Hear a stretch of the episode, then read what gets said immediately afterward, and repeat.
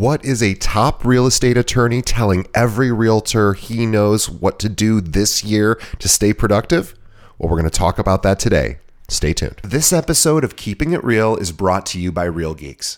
How many homes are you going to sell this year? Do you have the right tools? Is your website turning soft leads into interested buyers? Are you spending money on leads that aren't converting? Well, Real Geeks is your solution. Find out why agents across the country choose Real Geeks as their technology partner. Real Geeks was created by an agent for agents. They pride themselves on delivering a sales and marketing solution so that you can easily generate more business. Their agent websites are fast and built for lead conversion with a smooth search experience for your visitors. Real Geeks also includes an easy to use agent CRM. So once a lead signs up on your website, you can track their interest and have great follow up conversations. Real Geeks is loaded with a ton of marketing tools to nurture your leads and increase brand awareness. Visit realgeeks.com forward slash keeping it real pod and find out why realtors come to Real Geeks to generate more business. Again, visit realgeeks.com forward slash keeping it real pod. And now, on to our show.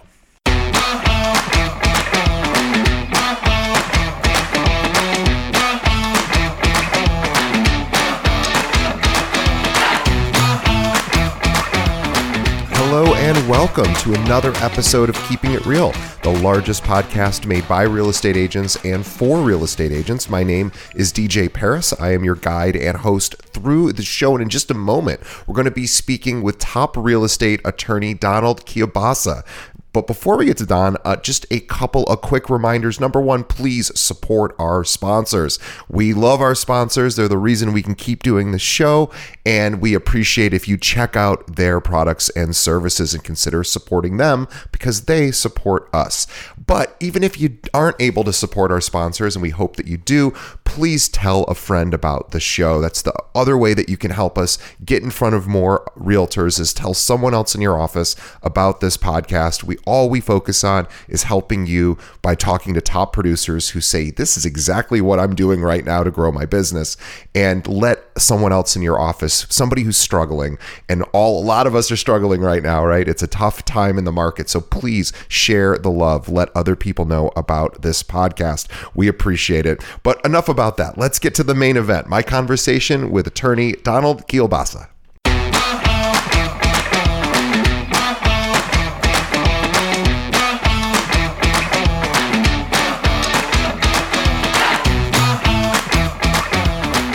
right, today on the show, we have best-selling author, champion athlete, and real estate attorney, Donald Hyun Kielbasa. Let me tell you more about Donald.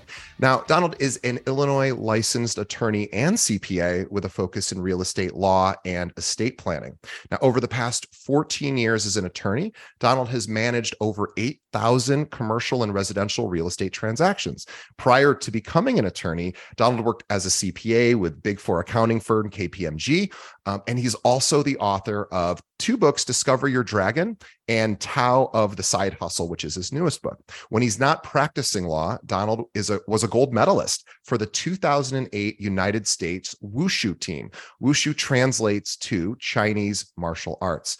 Now, after winning gold, he caught the attention of Warner Brothers Games and is the martial arts motion capture model in some of the biggest action video games in history, including Mortal Kombat, where he was Scorpion and, and Sub Zero, and also the game Injustice, where he played Batman and Flash. So please, everyone, go pick up Donald's newest bestseller, The Tao of the Side Hustle, which is on Amazon. We have a link to that in mm. our show notes. And if you're uh, a realtor here in the Chicagoland area, Donald would love to talk to you and work with your clients. You can visit his real estate website at Chicago Real Estate ATTY. So, uh, Chicago Real Estate ATTY.com. Donald, welcome to the show. Hey, thank you so much for having me. I appreciate the opportunity. Super excited to have you. I um and I, I I'm very excited over the break to read Tao of the Side Hustle. And actually, before we get into any of your story, I normally start with your story, but just because this book is so new and it's just crushing it in the Amazon charts, uh, you know, and so that our audience doesn't have to wait 20 minutes for us to finally get, talk about the book. Tell us what tell us what the book is, who it's for, and uh, and why you wrote it. So ultimately, if you look at um, if you look at America from a macro perspective, people hold wealth in three places. They hold their wealth in uh, real estate, retirement plans, and small businesses. So the biggest part problem with people when they're starting small businesses is that first step. So I wanted to create kind of a, a, modern day art of war where we walk, we guide the reader through a side hustle, you know, how the side hustle. We go from side hustle to stabilize to scale, right? And um, it's basically a blend of Buddhism, martial arts, and business to help the reader, uh, you know, start dipping their toe in entrepreneurship. Yeah, I love it. Um, who's best suited to for this book to make an impact on? Who's who needs to read this? Um, you know, that's a good question. You know, whenever you're creating a product for distribution, like you're always supposed to have an intended target audience, right? Um, historically, I would tell you people who have that entrepreneurial itch, right? That would be the historical answer. Um, today, I, I think that definition has broadened significantly. Um, if you go all the way back to Adam Smith, Wealth of Nations, I'm a big Adam Smith guy, right? Sure. There's, you know, there's three ways to make money. There is salary, you have a job. There is profit, you have a business. And then there is rent, you have an appreciable property that you're able to you know collect passive income in some way shape or form. And so, so it's like one two three right? Now historically i would tell you like oh those who with an entrepreneurial itch right? Unfortunately you know necessity is the mother of all innovation right? Yeah and sure. i have a feeling with given the economic climate that we're about to face right i think a lot of people are going to kind of be pushed into entrepreneurial uh, positions not out of desire but but out of necessity.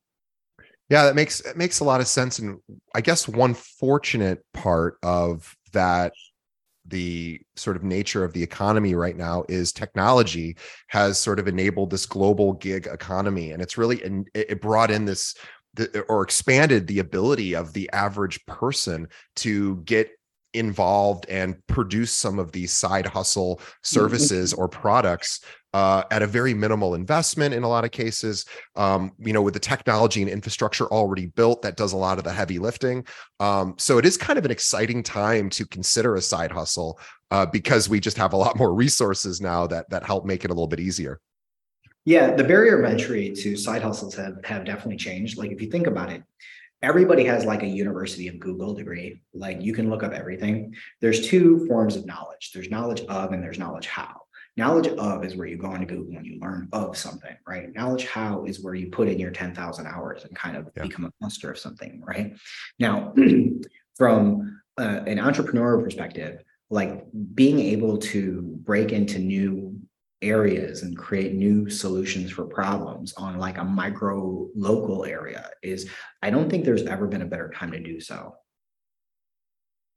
yeah, I think you're right. And with especially with so many small businesses constantly being hit up for various services that maybe somebody with a side hustle can do more inexpensively, um, can provides a real value uh, locally, as opposed to also doing it globally through places like Fiverr and these sort of gig services. Uh, you know, TaskRabbit for people that are you know good with fixing and building. Um, you know, it's funny. I was I had a guy from TaskRabbit over who uh, has a normal jo- a, a full time job where he's like an engineer and and does something with construction, but he's like a pretty decently high level guy in his salary. And he came over to swap out a, a door in our in our primary closet. And um and it was a pretty difficult job. And, and I said, Hey, I'm just curious, like, why do you do this on the side? He goes, he goes if i just did this this gig stuff i would actually make more than in my salary. But he's like i just kind of like the stability of the of the thing. So he's like i'm, I'm just going to do this on the side. But i was like man this guy you know he's making uh, an extra three four thousand dollars a month just doing a couple of these gigs uh, you know here and there outside of his normal business hours. Yeah you know that's ultimately the purpose of the side hustle. Like not all businesses are meant to be scaled right? Yeah. Um, so I I, uh, I like to um, I do like to invest in startups. Startups and side hustles they're not the same. Right. A side hustle can become a startup, but a side hustle is not uh, does not have the scalability sometimes as a startup. They're two different cultures, two different communities, right? The startup community, they're really looking to, you know, 10x, 20x, 50x, yeah. and they they're looking for an exit or a liquidity event to to you know for the business, right? Side hustle is something that like, look, man, like things are getting more expensive. Like, you know, it's funny. Um, talking about you, you're in real estate uh, you know, the Fed today, the Fed may may or may not raise the interest rate. I don't know if they're if they've done it yet, but right there, there's two types of inflation. There is um, monetary inflation. There's too big of a money supply, and then there's supply side inflation. Like you're not going to be able to fix supply side inflation with increasing the interest rate. So I, I don't know if I necessarily agree with the way it's gone anyway, but there those impacts are going to impact the way uh, consumers deploy their capital right now. And um, I think there's going to be a huge liquidity event where all the money is sucked out of the system. That's interesting. Um, yeah, it, it, it is it is interesting. I was also thinking too about the recent uh, crypto exchanges, or at least the, the, the biggest crypto exchange, which just went under FTX, which a lot of people have probably followed by the time this came out. Who knows if uh, Sam Bankman-Fried will actually be in prison, in prison, or, or, or who knows? But but I, and then there's other ex- crypto exchanges. Binance is is possibly facing liquidity issues, and that's now the biggest exchange. And I'm just curious if if those if that exchange fails too. I'm curious if a lot of that crypto money comes flooding back in and somehow gets you know reinvested by people in in other ways. And a side hustle is a, a great way to invest money and actually you know make some income uh, that's a little bit more hopefully predictable. But before before we um, get too far down that rabbit hole, because I could talk about that all day, um, I would love to first hear your origin story. Like how did you get involved in real estate? You were an athlete you're now an author as well. Um, you know how did you get involved in law? You were an accountant you're an accountant as well. You do a lot of different things. So i'd love to hear about your trajectory um, so walk us through that. So um, i was like uh, chicago public school dude uh, like lane tech um, lane tech guy. Like i didn't have two nickels to rub together so i kind of figured that um, wh- whenever you go to war like let's say you and I were going to engage in combat. In the end, when you break down a war or combat, there's these five things that you need to control, right? You know, you got to have a skill before you get into the other ones. So let's start with skill. So I knew up front I had no money, was broke, didn't really have any connections or anything like that. So I had to become hyper focused and dominant in a skill. Yeah. So I started with accounting because that was like the language of business, right? Sure. So I graduated in 2001 and immediately the Enron collapse happened, wiping out Arthur Andersen. I couldn't get a job. Sure. Right. I, so, I remember when that happened. Yes, absolutely. So um, all the school guidance counselors, like after I spent all this money and got like my accounting degree and CPA and all that other stuff, they said, "Oh, you should go back to law. You know, go back to school. Go to law school." Right. So I went to law school. Um, graduated in 2006, only to enter into the 2008 crash. Right right perfect timing basically it was, it was kind of at that point where i lost all confidence in like the guidance counselors and the um, a lot of the teachers because i found out most sure. of the teachers who were teaching me never actually worked before so i said yeah. okay if i'm going to do this i i do really respect and appreciate like the skills that i learned but i'm going to i've i had very little confidence in like the the business training that these people gave me. So I I basically started to ignore everybody and started to do tax returns because I felt tax returns were like a stable thing that everybody needed, right? Yeah, so guaranteed. Uh, at least um, everyone at least once a year is has to, has to either do it themselves or hire someone. So it makes sense. So the tax return business started was was amazing. It was it was like annual reoccurring revenue. It kept coming in, but then like um, 2008 crash happens, and I'm doing wonderful because everybody's still just notwithstanding like uh, the complete collapse of like the financial system, people still needed to file their tax returns. And like, remember, when you're getting chased by a lion, when two gazelles are getting chased by a lion, you don't have to be the fastest gazelle in the world. You just got to be faster than the other person, right? Right. So I, the firm that I was at, most of the other attorneys just went belly under. And when that happened, I started gobbling up the other practice areas, one of them being real estate, right? I had no idea what real estate was at the time, right? So, um, fortunately, I was able to land my first side hustle at that point in time, 2009. So, um, I, you know, with all my martial arts stuff, I was able to, you know, for I was lucky enough to participate in a major tournament where wushu was a demo sport at the Olympics. I was able to win a gold medal. I'm not an official Olympian. I never claimed to be, but I was on the US team. Uh, this caught the attention of Warner Brothers, where in 2009, they purchased an intellectual property out of bankruptcy called Mortal Kombat 9 right? And I was one of the guys that they came in to do the motion capture, right? First side hustle, all of a sudden I started realizing, you know, the importance of making money, like having control of that, right? So I'm kind of taking away, uh, doing tax returns, and all of a sudden the, the real estate market started to hockey stick, right? Yeah. And I happened to be like Forrest Gump with the shrimp boat captain. I wasn't so amazing, but I was just like one of the first guys who survived to participate in that market upswing, right? And I was never my my core competency was always tax law, but I never really had. Uh, but real estate happened just because I happened to be standing in the right place, and it it became a profit center. And uh, today I'm um I'm a board member of the Illinois Real Estate Lawyer Association. I, I think I've done about eight thousand transactions, something like that. And uh, it was kind of over time that I realized that you know value propositions, you know, they go from uh, they go through stages like they go through a perceived, through actual, through evolving. You they start with like you have to have a perceived value, like what do you bring to the table? Then you have to deliver actual value. That's what you do. And then you have to evolve as things change, right? As the market started to recover, I started to realize that real estate is such an important uh, uh, percentage of like the American family's portfolio, right?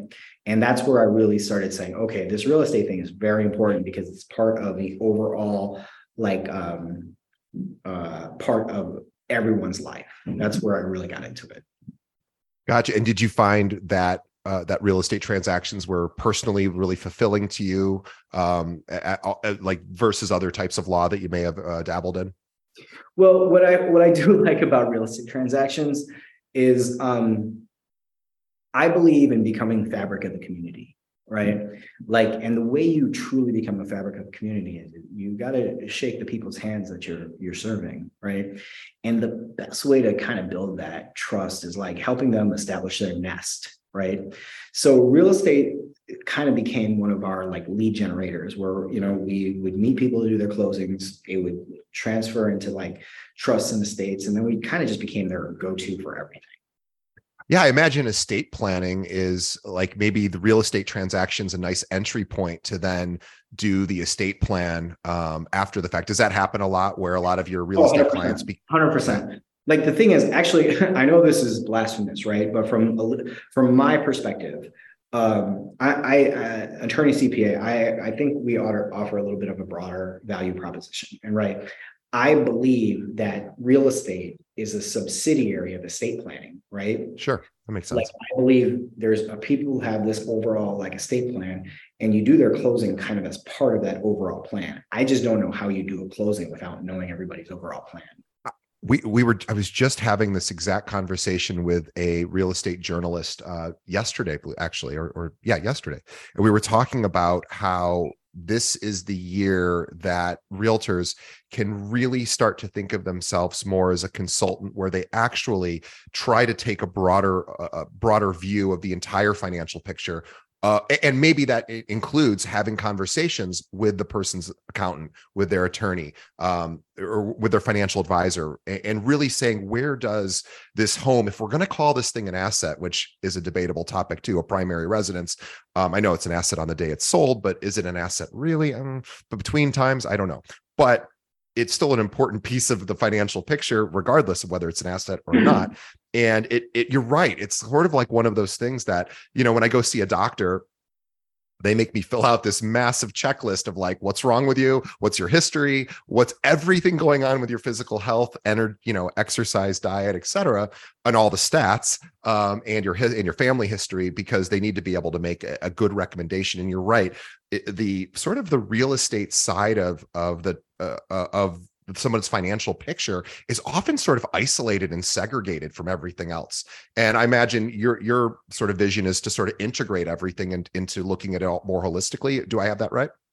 Yeah well i listen like in the end my my intent is the preservation of the american family.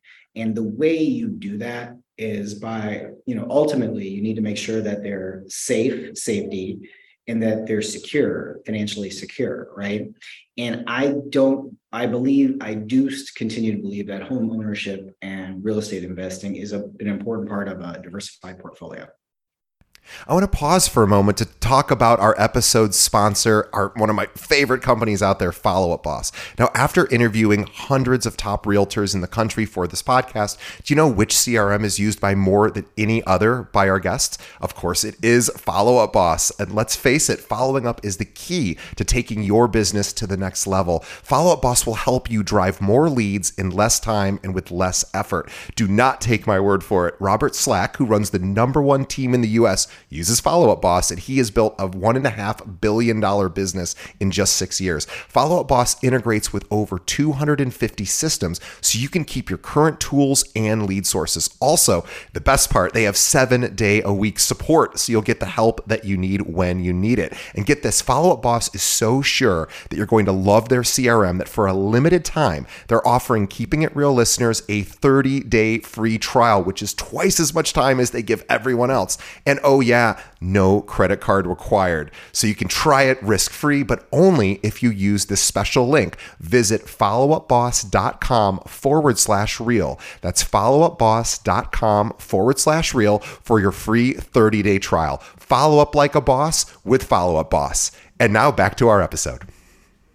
Yeah, and do you do you look at primary residence diff i mean obviously it's different from a revenue pers- or, or, or a yeah a revenue perspective right? So so passive yeah. income residual income through investments obviously yeah. we understand there's tax benefits there's there's obviously cash flow benefits. Um do you look how do you encourage clients to think of their primary resident? Is it an investment? Is it an asset um, and, and this, these are very debatable topics, but I think it's important because I I think there's uh, there are a lot of realtors that could really benefit from hearing some language from an attorney about how to how to have those conversations. Because personally, I I would love to look at my primary residence as an investment if it goes up, but uh, I don't have much control over that. That's not the reason I bought it. As much as I would love for it to double in value, probably won't. But um, but it is a huge chunk of you know the money that i've had i put into that home. So curious on on how you think about primary homes versus obviously versus you know buying you know a, multifamily and renting it out. Okay i so attorney cpa perspective uh, yeah. Uh, primary residence is absolutely an asset. I strongly disagree with the argument that it's a liability. I respect and understand where the other um, where the argument comes from. You know the the old school adage like your primary residence is just a liability um, I just I think it's incorrect. I, I, believe it's a it's an asset, especially when you start looking at things generationally, right? Yeah. like when you start looking at things generationally, primary residence, um, if if it's like incurring an unrealized gain to all the CPAs out there, like sure. we're building up this store of value. Whereas if you're renting, you're not building that store of value. Good now, point it's always possible that you overextend.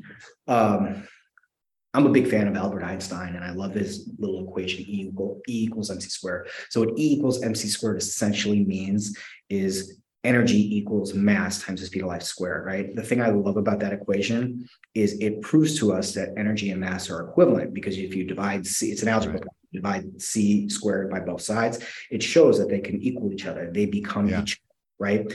It, they are relative to each other right. as money is a relative thing. The yeah. money that you make is only relative to the money you spend. So if you overspend relative then yes it becomes a liability right? But, uh, like if you don't do that and you, you're like normal like it's an asset especially when you think of things generationally well, thank you for for closing the door on that. That uh, I love that that you you shut the door with some authority on that particular argument, whether primary residence and asset, and and and uh, you you explained it very very well, and I think that's important.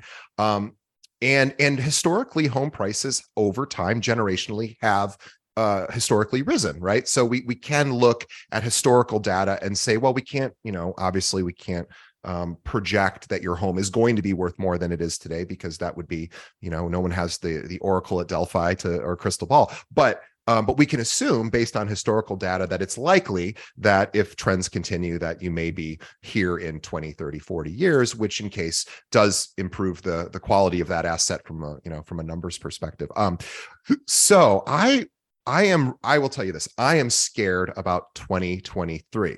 Mm. Um, now, there's always opportunity when there's fear, but I think there's. I, I'm I'm speaking not so much for me because truthfully, I'm not a practicing agent. I have my license. I don't use it. I sit here at a desk all day and and uh, try to recruit people to join our company. But um, we have about 700 agents here, and they a lot of them are nervous, and a lot of my friends outside of our company who are agents are nervous about 2023. Why? Pretty obvious reasons, of course. Um, everyone knows we have higher interest rate environment than we did two years ago. Although I don't think it's that high, but it's certainly in comparison to the last few years, it's still a, a big, a bigger pill to swallow than it was. Uh, double rates, you know, it was kind of where we're at.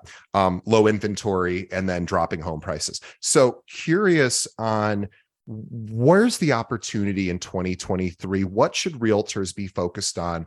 And what as an attorney do you suggest that agents start to think about uh, to really keep their business rolling next year so that it's not as bumpy as as maybe the news uh, is suggesting it might be? Well it's going to be bumpy. It's definitely going to be bumpy. It's just finding the opportunity within that bumpiness right? Like uh, from my perspective, all ships float in high tides, right? You have when when times are good, everybody is like amazing. Like one of the things I I tell people is I'm like an all-terrain vehicle. Like I work in rain, sleet, snow, sunshine. So many of these single silo like attorneys, that's that's all they do. Like they don't work when times get when there's a, right. a hurricane, right? So from my perspective, you have to kind of uh, approach your business like that. Like, are you prepared for the ups and the downs? We're, we're in a cyclical business. So if you want to survive in a cyclical business, you have to be able to work in both cycles, right? So from my perspective, it's identifying the um, like the the things that people are really going to need, right? Um, let's start with the supply side. There's a limited amount of inventory out there, right? Um, I believe as you see the baby boomer, the silver tsunami coming, you're going to see these guys, they're going to have to redeploy their assets, right? Huge amount of assets, too. I mean, trillions of dollars are going to flood in. Yeah. So 25 trillion is going to exchange hands, right? Now, Amazing. the homes are a special asset, right? Because like they need to figure out a way to either downsize if they're going to you know, pass away, go into long-term living, you know, kids are all gone, and they're gonna have to figure out to do with it. Most of those homes don't have mortgages on them, right? So they're not worried about trading from three to seven or three to six or whatever. Incidentally, I have an on, I have an, uh, I have an ongoing uh, bet with a couple of people of the date. I think it's going to drop down to five. You know, off offline, I'll, I'll, I'll enter into a bet with you, right? That way, right? I'd love that. Anyway, um, what uh, you know, uh, you're you're going to have a lot of the baby boomer population population that they have a bleeding neck. And let me restate, they don't have a bleeding neck. They have six shotguns pointed to the back of their head that they're going to have to figure out what to do with that land. Right now, you have you're going to have a motivated seller who's going to have to figure out what to do with that supply. Right. Right. Um, then let's talk about like purchasing. Right. Number one, if the consumer doesn't come in and buy these assets, right? You're going to have foreign money flood in. You know, there's so much turbulence, globalization. I just wrote an article for the State Bar. I'm shocked it got picked up so quickly, but it was like it's about the collapse of globalization. I think you're going to see money start coming in here from other places, and um, you know, listen, all, all the house hacking is really cool, but when you have a couple of kids, good luck doing that. You're going to have to buy your own house to raise your family, right? Your parents right. let you raise your kids in their basement. Right. so you're, the, the supply side is going to be the baby boomers. The demand side is going to be foreign money and uh, millennials who are are being forced kind of to, you know, as their families expand. Right now, there is a segment of the population that their velocity is going to decrease dramatically. Right, and that percentage of the population they're they're trapped in two three percent interest rates and they don't want to trade up. Right, I yeah. get it right? Listen, the pie is going to get smaller and you really are going to have to demonstrate and show everybody what your value proposition is. From my perspective, this is really going to come down to who are real real estate people and who are marketers right yeah.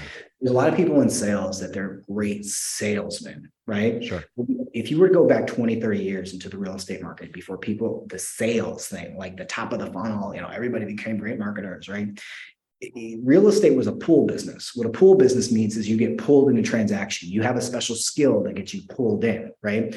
You guys were never intended to be in a push business. It became a push business because your commissions were so lucrative that it pushed into marketing people, right? But this is going to force the vendors to become hyper specialized in what they do. They really got to know what they're doing. And the consumer has gotten so goddamn smart, right? That if you don't know what they're doing, you're doing, they're going to know really quick. Yeah. Right. So you really got to get back down to that core of like, man, you know what you're doing. Right. So so this is the year to really hone those or sharpen those sticks uh, those skill set sticks or tools in the arsenal to know more than you know the average consumer who once a month checks their zestimate and to see what their home value is worth which of course they don't need you to do because they can just pull that up. Now whether that number is accurate or not is, is irrelevant but that's what they're going to do. So you need to be able to bring value in between transactions right? So person what buys and sells every what seven years or whatever the, st- the stat is. So here's a here's a great question um or sorry i don't know if it's a great question i should, shouldn't say my own questions are great but here's a question that i think would be of great value to our audience which is and, and you're not you're not a practicing broker but you work with realtors and you work with homeowners. Not a practicing what? broker.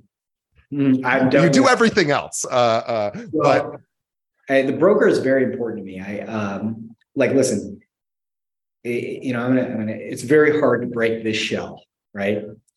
But uh, I, I, will be vulnerable to tell you the importance of the broker, right? And I, I, I want my perspective. My sole agenda is the preservation of the American wealth ecosystem for a family, right? And most people have less than a thousand dollars in their bank account, like 80, like I think it's like 78 or 80 percent, something like that, have less than a thousand dollars. That is that is horribly depressing and unfortunately true. So many people own land.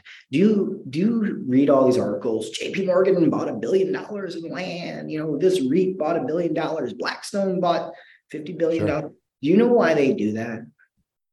You know, I actually don't know why they do that. Because it's a good idea. it works. Catholic right? Church does a similar thing too. They buy up it's a lot of land. Stupid proof. If you buy it, I'll be more aggressive. You're dancing and you were saying, oh, like, you know, it might not go. It's going to go up. It's a store of value, right? I, I I used to have a I had a friend who was an attorney who's worked for the Catholic Church and her job no joke in in the US and I'm sure they have these positions all over the world was mm-hmm. to buy land where they could put uh, schools Catholic schools Catholic education which of course is its own business and a, and a huge business but the big thing was not we want to we don't want to rent space we want to buy the land put the school on it and uh, it's a part and, and this is this was her full-time job just finding land for schools so the reason why they do that is because it works. It's a really good idea, right? Um, like especially American dirt. American dirt, American brick and mortar is amazing, right?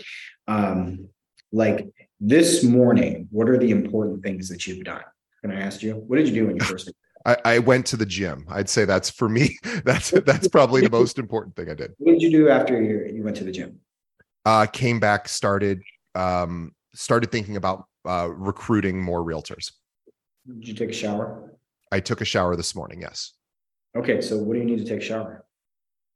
What do I? Why did I take a shower? Or what do I need? You need to take a shower. So you need water and electricity. Well, you don't need electricity, but I, I used electricity. Yeah. You need water, mm-hmm. right? Mm-hmm. So we live in one of the biggest areas of fresh water. So before I was, you know, I, I worked at a law firm called Yulchon. It's like number three in all of Asia in Seoul, South Korea, right? I thought it was a big shot, right? Anyway, I'm at this big, big shot law firm, right? And um, I go to get my place, my little studio, right? And I find out how expensive it was. I was like, whoa, that's how much it costs for this like studio. That's crazy. It turns out if you sold South Korea, you could buy France eight times. That's how expensive the land is, right? Amazing. one of the cool, interesting things about South Korea, we got a river that goes right through the Seoul and stuff like that. Yeah. Surrounded by ocean, right? And you can't drink ocean water or bathe in it, right? So all of a sudden, water becomes scarcity. So, like for someone like me, I, I recognize like the relevant um, the relative importance of water, right? Where people here, you know, you take an hour long shower, no one cares, right? But right. you go places in the world, like it's it becomes a really big deal. So I guess what I'm trying to say is like we ultimately the land that you purchase needs to have a value, a reason why people like it, right?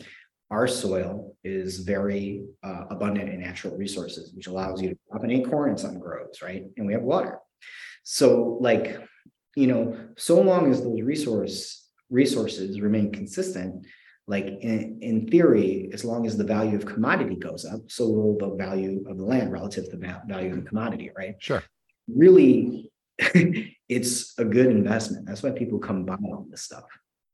Yeah, it, makes it makes perfect uh perfect sense. Um so realtors right now are thinking, okay, I've got a lot of my clientele refinanced or purchased in the last couple of years when the interest rates were low and obviously a lot didn't but the ones that did you know i what do i first of all do we say anything to the person who's at a 3% rate right now um, who is feeling like oh i can't move because then if i move i'm going to a six and a half percent rate um, what, what are what are we saying to those what do you suggest we say to those people if anything at all right now? So, um, do you, do you have your handy dandy computer there? I do. Can you look up JP Morgan Chase buys a billion dollar of single family homes? Yeah, I'm looking it up right now. Um, yeah, here it is. Got it. Yep. What, uh, what, uh, single family rentals, a billion dollars earlier this November. Yeah. You want to know what what date is that? So the, the news article is November 16th. Okay. Would you agree November 16th? That's like a month ago, right? Like, yeah. would you agree the, the rates were in the sixes and sevens? Yeah. Do you want to know why they're buying that? They're doing that? I want to know why Jamie Dimon does anything. So yes, tell me. because it's a really good idea. because he's a really they, smart guy. because they saw the interest rates go up and they eliminated all the competition. Yeah right? Interest rates went up, they eliminated the competition, they go in and acquire, uh, do the acquisition. So like the, first of all, um, I do think the mortgage interest rates are going to go down, right? Let me open with that, right? So with that said, um, uh, I, I do believe that it is probably not a smart idea to wait until they go down to buy because the second they go down, you're going to have this huge horde of competition come in, yeah. and they're going to bid up the prices again. Which like, is what happened when in three percent rates, same exact things happened. Yeah, hundred percent. Like what you want to do is you want to try to go in there where there's mild to medium competition. Exactly what J.P. Morgan Chase is doing to you. Right, it's hilarious, right? The, your own bank priced you out, and now that is my own bank. That's funny. Uh. Your own bank priced you out so they can buy your land. It's hilarious, right? Like it you know you really got to be conscious of like when that rate goes down everybody's going to flood in now. you got to make that decision but if i was a broker if i was in your business right this is a dialogue that i would be having with my people. Hey forget about the interest rate. Put that to the side for a second. Tell me about your needs. Are you in a one bedroom condo with one kid and you're about to have a second kid? Right. guess this ain't going to work right? Let's go find you something that's within your budget that meets the needs of your family. Hey, are you, is your parent 65? How are they doing? Do you think that they're going to be in, in a nursing home? Do they have long term coverage? If they don't, like you need to have these things in mind for them right? Can we just do a public service announcement and break for just a moment? Can we mm-hmm. talk about long-term care and not, not get into the weeds about it, but I know you beat you've been beat you beat the drum on long-term care insurance and I'm so grateful for you to do this because there are so many people. So everyone listening, if your parents are elderly. Mm. can you just give the quick little 30 second on why everybody's parents need to have long-term care? Okay, so most people don't have long-term care, which is long, insane. But what long-term care means is if your parents are unable to function on their own and they have to go like they get dementia, they got to go to assisted living, a nursing home or something like that. Those places are really expensive, right? So you need to have an insurance policy to cover the cost of that. Now, assuming that you don't have that, because most of you won't have it, right? The only way to afford that is let's say they get a pension of 4,000, right? And let's say you find them a nursing home that's 6,000. The nursing home will allow them to come in, take the 4,000 a month, right? And the gap, the delta, they will normally get covered under Medicaid through Illinois. Now, Medicaid is provided by the state, but funded by the feds, right? Now, the catch of getting that free um, Medicaid is if your parents own a house free and clear, which most baby boomers do, they paid it off, right? Um, the state can turn around and attach a lien against the, the equity with a five year look back. They can go back five years to any money that they paid on your parents' behalf to live in there, right? So they can essentially lose the asset that they were uh, that they've built. So if anybody's out there thinking generational wealth, you got to have that in the back of your head. Yeah, uh, just ask ask your parents if they have long-term care insurance. Talk to talk to a financial advisor, get that done because it I don't even remember what the average cost is for facility care these days, but I want to say for a year it's a lot. 50,000. Yeah, it's a lot. Wow. It's tens and tens of thousands of dollars. Okay, anyway, back to back to our our regularly scheduled program, but but but, but this really ties in long-term care because you were talking about generational wealth and nothing wipes out generational wealth faster than uh than than managed care uh for elderly people. So uh, so I'm glad we were able to do our public service announcement of of the year. Um, but let's talk. About, okay, so so back to to being being a realtor. So I'm I'm you know thinking about our audience. We're we're realtors. We're worried about 2023. Interest rates are up which means the average consumer thinks they're not getting a deal right now, right? They're not getting a deal. You said don't wait for it to t- don't try to time the market. Don't wait for the interest rates to come down. Why not? Because when they do come down, what's going to happen is every single person who's waiting on the sidelines, yeah, they're going to jump in all at the same time. Like if I was a realtor, so here, let's talk damage control if you're a realtor. You got to right size your business right now. If you know your, if you believe that your top line revenue is going to decrease 20%, you got to go line item by line item and you got to decrease your expenses 20% real simple okay? Right size your company. If you're if you're carrying too much fat right now it's time to carve the fat out right? So that's step one do that first. That's something you should be doing right now right? Yeah. Step two once you've right sized your company i would turn my attention to uh just educating your client on like like real realist no i would turn to listening to your client on what their needs are. If you know that they're going to have a need to like you know, move, then step three, talk to them about the difference between the interest rate and like competition. Because yeah. once that competition comes flooding in, dude, I think it's going to be a big wave Right. people get priced out. Yeah. It's um let's let's all remember what happened with the with the sub 4% rates uh in the last couple of years. Eh, remember you know if we had listings it was feast or famine right? If you had listings you were feasting and if you were working with buyers whoop it was tough. You were submitting offers sight unseen. You were getting you know 30 plus offers uh in trying to get yours noticed and it is remember how hard that was to sort of thread that perfect needle uh you know it was it was difficult back then so I, I think i think you're bringing up a good point and maybe if if looking at the math maybe the metrics are such that you would have overpaid two years ago despite the fact that you were in a lower interest rate environment and maybe now even though higher interest rates lower pricing maybe it actually evens out more than the consumer might think Hundred percent. Yeah. If you get a if you get a lower lower, my father paid for his house. He paid fifty five thousand for his house, but it was like a ten percent interest rate. So it's not a lot, right? So if you get a discount on the the retail price, it, it oftentimes it ends up equaling out, right?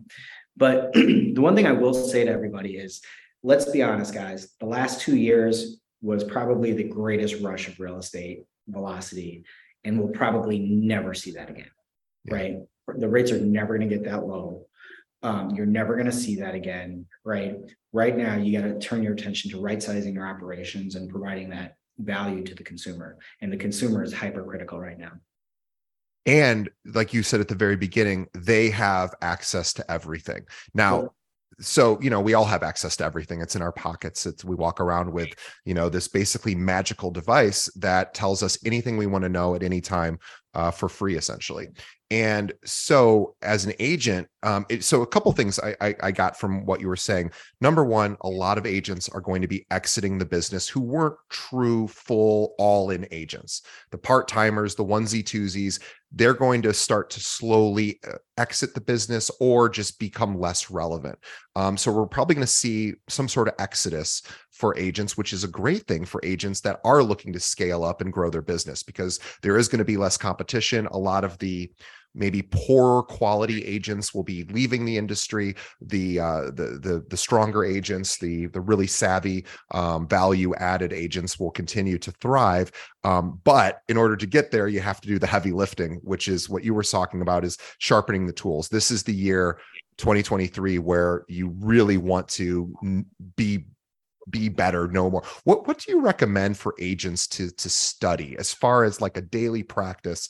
Um and again i know you're not a practicing agent per se but what do you wish agents knew from uh, uh, uh, from an attorney's perspective? What do you wish agents were better at?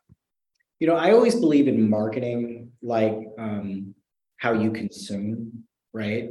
Like you should market to people the way you consume as a, like a consumer right you know, I was a like as a consumer, right? Um, my family, when we first got here from Korea, we we got heavily involved in real estate because we um, we were in the restaurant business. We we sold we were number one in number one in the state in um, used restaurant equipment. We had like two hundred thousand square feet of wow.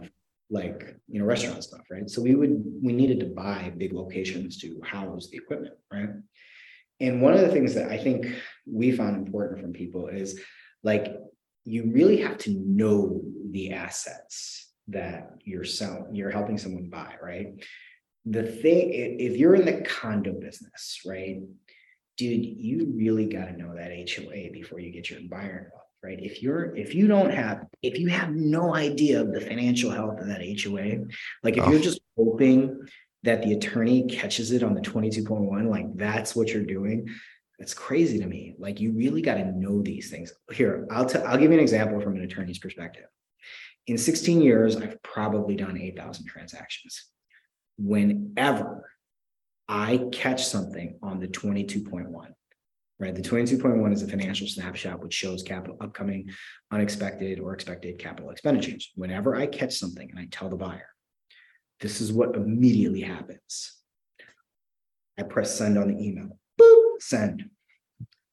Ba-ding. Hey, Don, thanks for catching that thing. Why in the hell did my realtor not tell me about that? Yeah.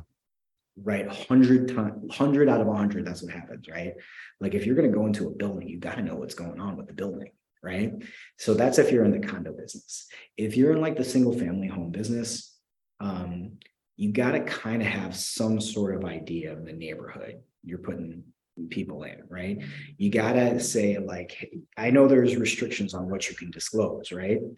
But you got to talk to your client and um, let them understand, like, hey, this is, you know, wonderful school systems, communities, and this and that. And they got to know what's going on. Like whenever I like for me personally, whenever I do like investing, I like when I invest in let's take single family homes, for example. Uh, I believe that you have to control one of three things to be a real estate investor. You got to control the dirt, the tenant, and money. One of those three: dirt, tenant, money. So I like tenant control. Tenant control is the coolest to me, right? So what I like to do is I like to buy single family homes in the best school districts and I am the cheapest rent in the best school districts. That's my model, right? I love that because that's what every parent, uh, not every parent, but but parents want to live in the school districts. Not every parent in the best school districts, not every parent can afford that. So you want to make the affordable option for people to enter that that education space. Yeah, hundred percent, hundred percent. I want to be the most affordable in the best school district. That's my value proposition as an. Uh, that's the product that I offer, right? Now, like to me, like I really know what the product that I'm buying, right? Like surgically, right? And it it can be like when you're a broker um the the the client the customer sees that you're walking away with a big commission check right? Yeah. and they see the inspector getting paid 600 bucks. They get they see the attorney getting paid six 700 bucks right? If like the inspection i get it. If you if there's something that you couldn't have found totally get it right? But if they find out that there's an atomic bomb there right? 999 times out of a thousand they're mad at the broker they call me and they're like dude what the hell happened? Yeah. how come nobody knew about this? Right? There's an upcoming there's of course we got a great deal. There's a $70000 special assessment coming up. Sure. right? You know what i mean? Yeah. of course we got a great deal. This is this is going to be a deconversion. Right. right? Like you know stuff like that So so realizing that realtors are highly compensated uh, for you know the transaction and not taking that responsibility lightly and really providing over providing value um, Yes. or providing more value than would be expected so that the consumer never calls the attorney who got paid the six or seven hundred dollars and goes how come you caught this? And my my agent who just got 10 grand didn't catch Yeah. like i actually think you know given like your your role in in the transaction top of the funnel uh defending value i don't think you're unfairly compensated right? But i, I don't think it's an unfair compensation but it, you have to like if you don't know the product that you're selling like really know it and the, the client finds out that you're highly compensated and you don't know what you're selling they get mad.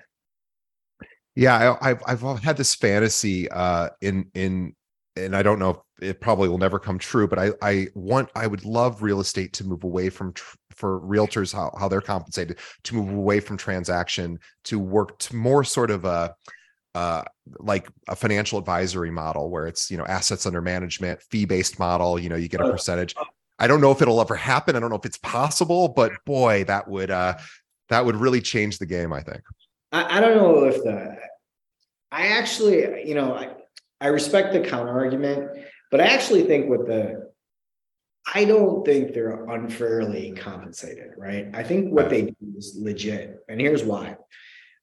Ultimately, their job is to defend the value. yeah That's ultimately their job, right? To defend value. And if you deve- defend the value, it's worth it, right? You know, if Sure. you defend the value, it's worth it. But if you don't defend the value, then it really becomes a problem, right? right And um, that's the thing you really are going to have to know. Like, um, I recently I, I did a, a wholesale deal where you know they flipped the contract and it was a big number, wow. right? Huge number.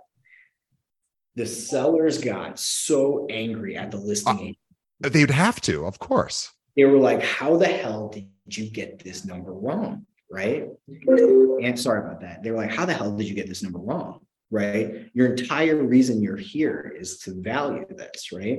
So, like, if you stand by that, like, it makes sense because it's it. You're that is the most important thing. What's the value of the home, right? Yeah. Um, so I actually think the the the number is fair, but the um, but you really have to know that you just can't be a guy or gal who switched careers. You, you're really good at marketing, has a great network, don't know the product and sells it. That's what it's gonna get a little scary. Yeah. So sharpen your tools, learn, learn the inventory, learn the market, learn what to look for. Uh, you know, with with respect to closings, especially condo, you were saying HOA stuff. Yeah, boy. Um, because all of us, you know, consumers, when we're buying something, I I I I, uh, uh, as long as I've been in this industry, I've always thought, because I'm not a practicing agent, I've always thought, doesn't everybody just want to know, is this a good idea? That's really kind of what we all want. Like, should I buy that? Should I not buy that? And I really think realtors say, I'll help you buy that. But I really, what I want a realtor to do is say, you should buy that or you shouldn't. And in order to make that distinction or, or that recommendation, you really do have to have some pretty sharp tools in your eh, or sharp arrows in your quiver Um, but this is the year to develop that because if you can become the person that gives advice, um, and again, depending on what state you live in, you have to obviously you want to be compliant, make sure you're not running afoul of compliance uh, rules. But whatever is allowed, I think the real value is in the advice. Um, obviously, pricing advice. Should I buy this? Should I sell this? Well, how should I do it? Um, I, I, I just I love having people giving me advice in my life, my service providers. That's really what I want for my accountant, my attorney, my financial advisor, my trainer. Uh, I want them telling me you should do this. Mm-hmm. 100%. I think that's the direction everything's going to go. And I think if you do that, market goes up, market goes down, you'll there will always be people who need help. And yeah. if they know that you can help them, and whether it's an up or down market that you can help, you're going to be fine. Well, I could talk to Don all day to all all day, and and we certainly would love to have him back on future episodes. But for now, we're going to uh, encourage every single person who is listening or watching right now. I want you to go to Amazon. I want you to check out his book, The Tao of the Side Hustle. Donald uh, Hyun Kielbasa. I we are going to promote the heck out of it. I'm going to read it over the holiday break. By the time this is published, I will have already read it. Um, you're good friends with one of my other uh, podcast friends, Lawrence uh, Dunning. He's like, "It's the greatest book ever. You got to read this." Um, and Donald was nice enough to to send me a copy. So I want everybody to go and to Amazon, pick up this book, and let's make 2023 as smooth as possible. We know there's going to be uh, there's going to be a lot of dips and bumps but let's do what we can and let's sharpen our skills and uh, yeah let's all have a great 2023 um, so donald thank you on behalf of our audience for everyone listening and watching. Really appreciate donald spending his time. He is an attorney. He bills by the hour. He is too busy to do this and yet he did it anyway. And so we really want to support him. So also, if you are a Chicago based agent and you're looking to work with a, a, a, real estate attorney, also who, by the way, is a champion athlete and a best selling author and a CPA and really just a wonderful human being, you really should have Don in your in your arsenal of attorneys to recommend to clients. He would love to work with you. You can visit his website, Chicago Real Estate ATTY.com. Link to that in the show notes. Check out his his legal team. They can do everything from estate planning to real estate to a bunch of other specialties as well. They're awesome. Um, but let's pick up the book, Tao of Side Hustle, the Tao of the Side Hustle on Amazon, link in the show notes. On behalf of Donald and myself, to our audience, we want to say thank you. We exist to help you through this tough year. We know it's going to be a tough year. That's okay. Big deep breath in and out. We are going to provide you content and strategies and suggestions to help you get through this year. Please tell a friend. That's the only thing we ask. Support our sponsors check out Donald's book and tell a friend. Think of one other agent that could benefit from hearing this great interview with Donald and send this over to them. It might be just what they need to help their business in 2023. Donald, thank you so much for being on the show, and we will see everybody on the next episode. I appreciate you all. Go help people, and I promise you everything will be fine.